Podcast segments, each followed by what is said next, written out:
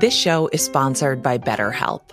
And this show also exists because of therapy, mainly the fact that I finally listened to a therapist who advised me to start paying attention to the okay things in my life.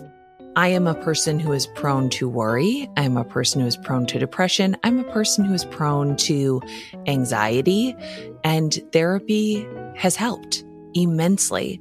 And if you're thinking of starting therapy, give BetterHelp a try. It is totally online. It's convenient. It's flexible. It's suited to your schedule.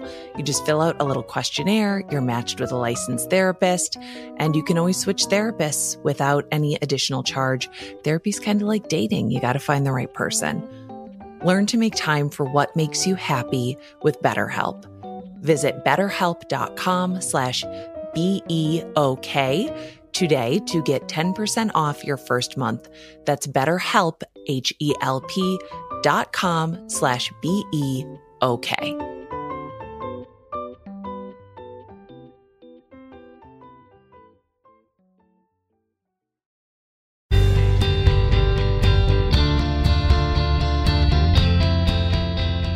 I'm Nora McInerny, and it's going to be okay.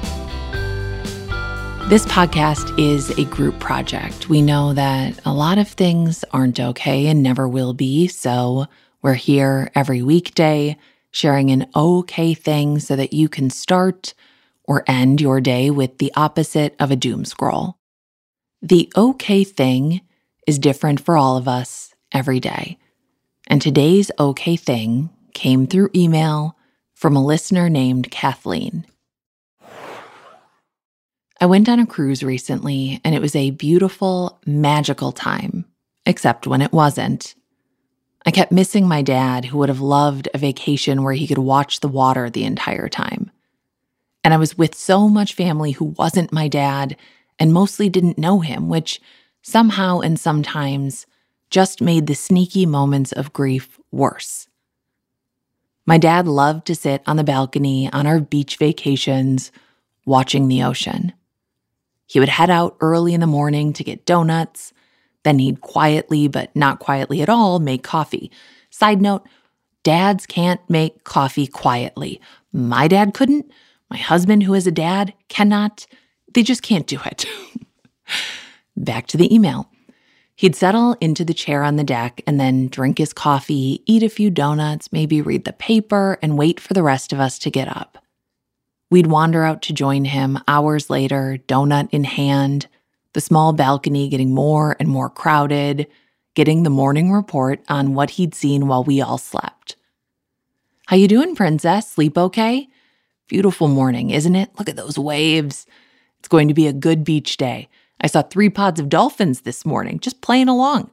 Keep an eye out. I bet we'll see more. I found a few minutes to be alone on the day at sea far away from the ocean I used to look at with my dad. And I missed him. It's been almost three years since he died, but dementia stole so many pieces of him before that. I wandered out onto the deck alone, and I stared out at the sea in front of me. Suddenly, a tail hit the water, sending up a splash. A whale! It's a whale! I thought to myself, but out loud. I heard the words, and I snuck a peek to see if anyone heard me talking to myself. I barely finished my exclamation to no one when I heard a voice, Oh, a whale, exciting. I turned, and a man nearby was smiling back at me. Guessing he was the owner of that voice, I asked, Did you see it too? He shook his head no, and then added, But you seem to really want to share that moment, and a whale is exciting. We stood next to each other for a few moments longer, looking out, and then he left me on my own again. I realized I should go rejoin my family. They really are great, even if they aren't my dad.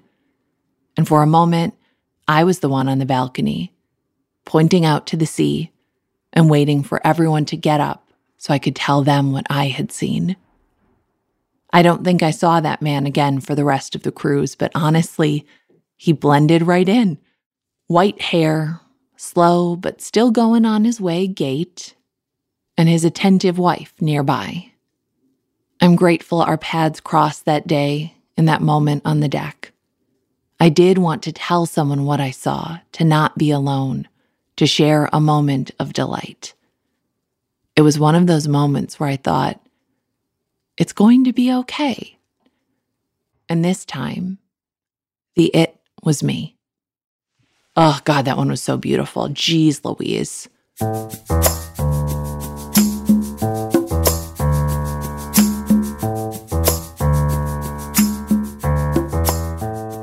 It's Going to Be Okay is a production of Feelings & Co.